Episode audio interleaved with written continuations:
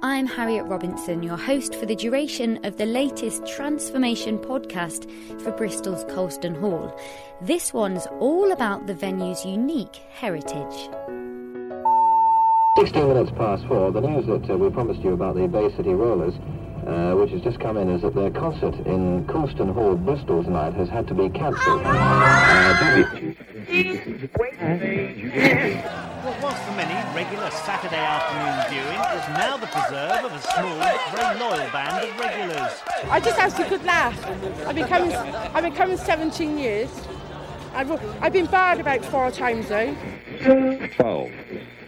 So, next time you visit the Colston Hall, don't complain too much about the tasteless colour scheme or the lack of facilities, because slowly but surely the Colston area is transforming into a much improved leisure complex.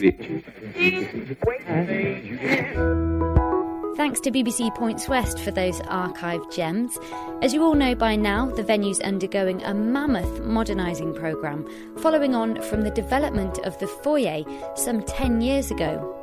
But beneath this shiny new space and its story of technical improvements and progressive policies, there's another story, one about history and legacy.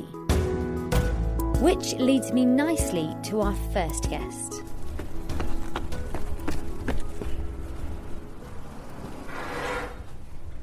Well, I'm in the glass room in Colston Hall, which is covered in dates and numbers. We've got a timeline on the wall going from 1867 right up to next year. And I'm here with Ella Kenny, who's a project officer for Colston Hall's Heritage Project. Thanks for meeting me. It's a bit echoey in here, but I guess it's quite empty at the hall at the moment, isn't it? It is, yeah. Well, we've got our big transformation project underway, and I work on a specific part of that that's funded by the National Heritage Lottery Fund. I think you're the right person to tell us what Colston Hall's doing in terms of heritage because it's quite a broad uh, spectrum, isn't it? It's a really broad spectrum. I mean, if you look at the things that have happened in the hall in the past, it's so eclectic. Everything from circus and wrestling to hairdressing shows. It's all going on. So we've got a really exciting programme of activity that's going alongside the building work and our new archive programme and also our ambitions to make a new exhibition space. So there's loads going on in terms of heritage. And I've heard it called the intangible heritage of the hall. What do you mean by that? So if you go and talk to anyone across Bristol, most people have some memory of engaging with the hall or their family member will have been here. So there's some connection through everyone in Bristol. So, as part of this project, we're working with a fantastic oral historian called Top Foster and a reportage illustrator. So, that's a live illustrator called Matt Booker. And they're going around for us collecting memories of people who have engaged in the hall in some capacity. But what we're looking for is not just the immediately obvious activity, but the more varied. So we've been talking to wrestlers, we've been talking to school children about their experiences at the moment. We interviewed a full family, so three generations at once, um, looking at their memories of it and it will culminate in an exhibition in November 2019, which will display some of the reportage illustrations, and people will be able to listen to those recordings, and then we'll have them for the rest of the history of the hall, which is really exciting and something that we're really, really happy and proud to be offering. Perfect. Thank you very much, Ella. Interesting to hear all this. Don't go anywhere because I'll be back with you in a few minutes. Cool. We had a guy here, uh, Johnny Clay's his name was. Rory Gallagher, a marvellous um, Irish blues guitarist, was here with his band Taste. Status Quo, I love. Roxy Music, I saw two or three times here in the 70s. The first time I came to the Colston Hall was in 1956. I think it was just before I got married, so it was before July. We came to see Stan Kenton and his big band, which was absolutely fantastic the place was absolutely stomping. You know, it's the first time they'd ever appeared in England, and um, we met them at the stage door afterwards and uh, got their autographs. And they asked me to go back to their hotel with them, which didn't go down very well with my boyfriend at the time.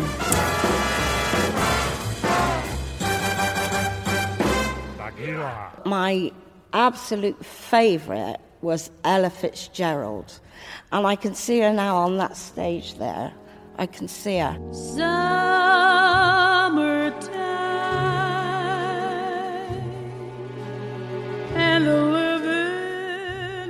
And her pianist, as we called it in those days, he was an American.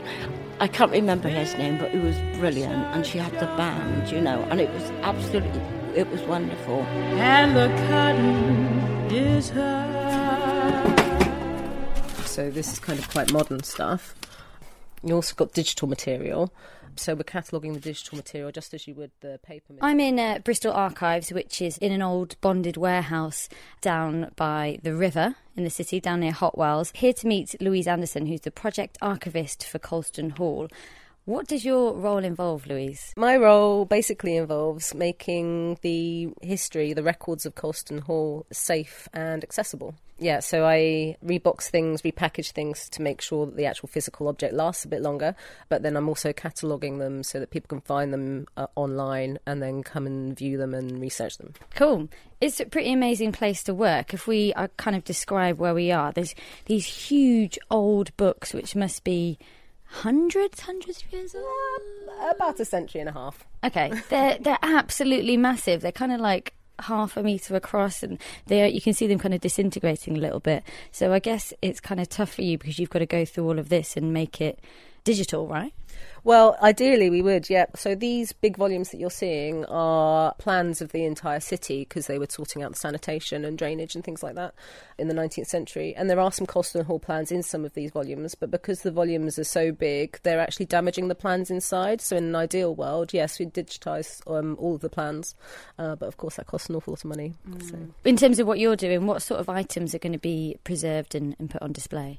A lot of what the Colston Hall collection has is programmes. So actually, we've got a really kind of complete picture of popular music programming in a provincial theatre from the 19th century through to the present day, which is actually, I think, quite rare because programmes are ephemeral. People kind of buy them and then throw them away. So there's a lot of programmes. There's also a lot of plans. A lot of the plans that we have are from when they built the foyer in 2009. And although that seems quite recent, it's actually kind of told us quite a lot about the building and the history of the city. There was a time capsule that was buried at the venue in 1951, and that was opened recently. What did you find from that? So the time capsule was bricked up into a very damp wall, I'm afraid to say, uh, which isn't ideal for papers. So we opened this kind of teak casket with great excitement, and as soon as I saw the state of the papers, I had to kind of clamp the lid back on, wrap it up, and bring it straight to the archives to sort it out because it, um, the damp had got in and it all started to rot. I spent a few sad hours kind of brushing sheets of paper up a museum hoover and trying to save what I could. In that, we had some stuff from the Festival of Britain, which kind of the refurbishment of Colston Hall coincided with that, and some tourist pamphlets of Bristol in the 1950s, and some programmes from the hall. So, you know, printed material, which it would have been nice to have, but, you know, it's not the end of the world that it was lost because it's not necessarily unique material. But then we also had some typed copies of documents that were produced when the city bought the Colston Hall. And then the very last thing I found after brushing things up a Hoover for a few hours was kind of almost untouched newspaper article which was talking about how they were putting this time capsule into this wall and that the teak casket was, you know, incorruptible and that the things in there would be safe for you know hundreds of years to come. So yeah, that was a sad moment. wow, it was an ironic moment. So a lesson for next time. A lesson for next time. There is talk of putting a new uh, time capsule into the wall. So I guess my advice on that would be to not put any original documents in there. Have you kind of uncovered any secret stories or things that we didn't know about? Most of the evidence for this is in the BBC written archive held at Caversham, and it seems that when London was being bombed, they brought the BBC Symphony Orchestra to Bristol to kind of hide them here. And there's correspondence about how they might broadcast shows from the Colston Hall by the BBC Symphony Orchestra without revealing the fact that the orchestra were here. Why Hitler would want to target a symphony orchestra, I've got no idea. But yeah, they, they didn't stay here for long. Yeah. Okay. What's next for your contribution to this project? We're just going to keep on doing what we're doing. So by the time the project ends in 2021, people will be able to view the entire Colston Hall collection on the Bristol Archives catalogue and come and research it for themselves. Amazing. Thank you very much for talking to me. No problem. I'm Harriet Robinson, and you're listening to the Transformation podcast for Colston Hall. You can join in the conversation anytime on Twitter using the hashtag TransformTheHall. And for more information about the project, head to colstonhall.org slash transformthehall.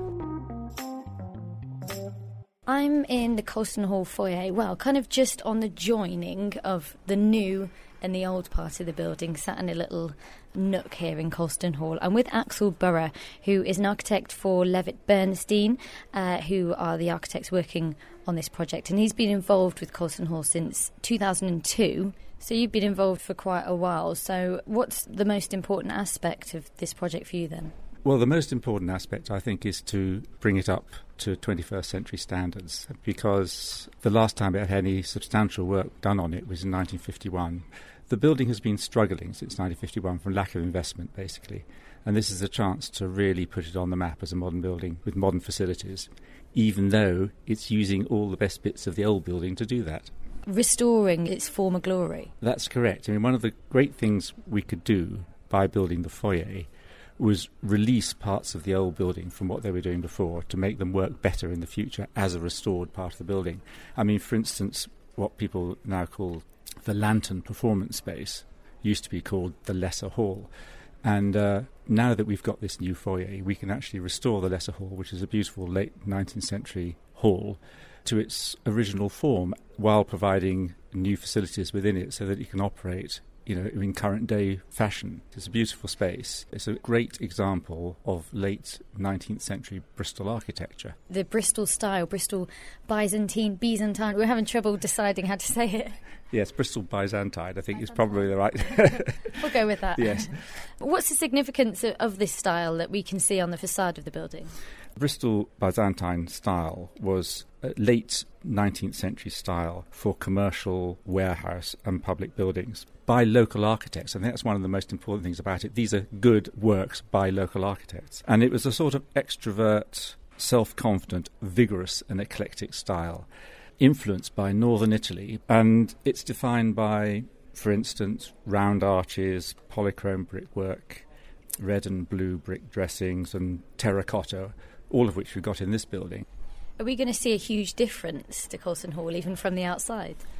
I think you'll see a huge difference, both from the outside and very definitely from the inside. I mean, for instance, from the outside, all the windows on the first floor have also been blocked up because when it was used as a theatre, they presumably found the noise and the light inconvenient, so they blocked them up. Uh, we're going to open them up again, but we're going to soundproof them, and they're going to have blackout as well, so they could either operate in their original form as windows lighting the room, or else the room can be blacked out and be used for events which don't need that light and it'll always be quiet. So we're getting the best of both worlds, really, in, in the restoration because it's going to look great from the outside and it's going to work well in the inside, we hope.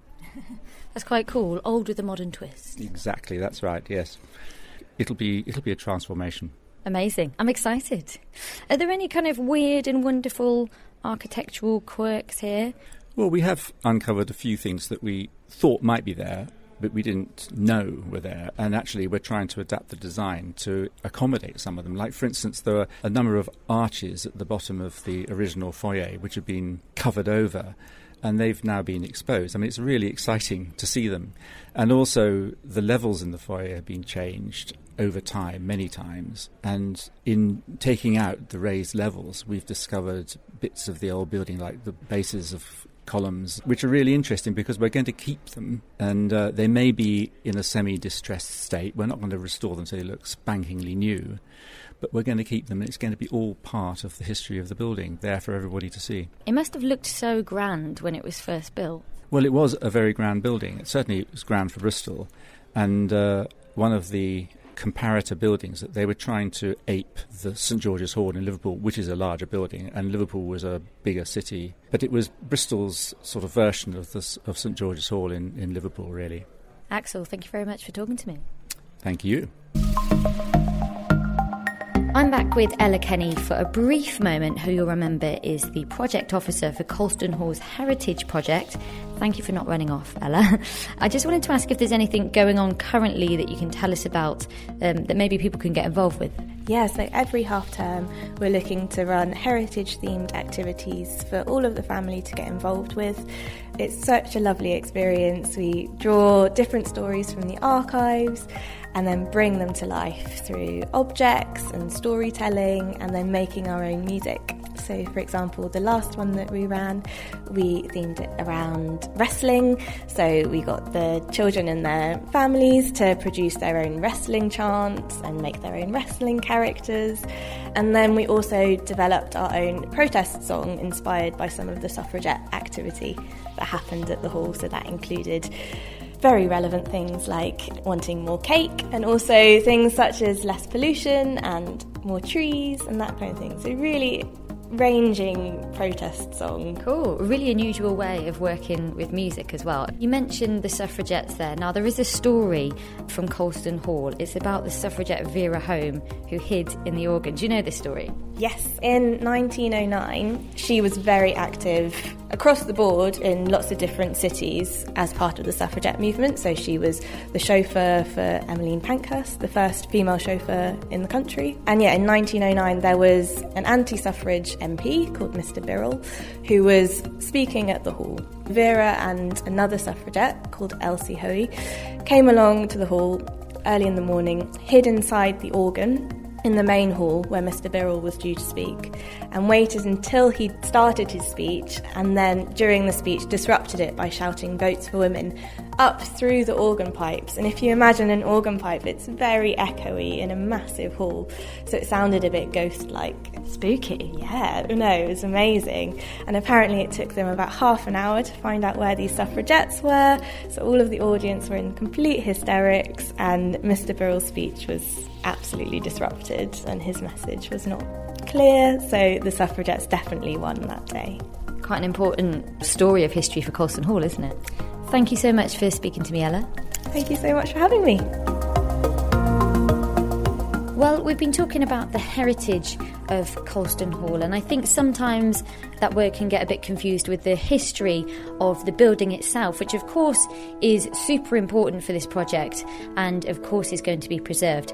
But the cultural heritage is also so important and something we maybe don't talk about as much, but there's been so many people who've passed through the doors of Colston Hall, who've gone and watched the wrestling and the beauty pageants, so many different artists who've graced the stage here.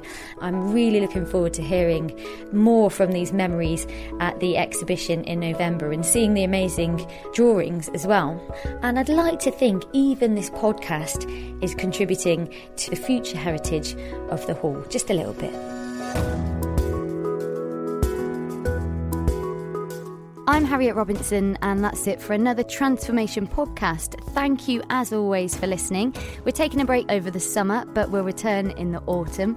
In the meantime, to hear other podcasts in this series and to find out more about the transformation, please visit colstonhall.org slash transform the hall. Now, before we go, I'm joined by the lovely Bristol musician Lady Nade. Hello. Hi. How's it going? Good, thanks. Jinx.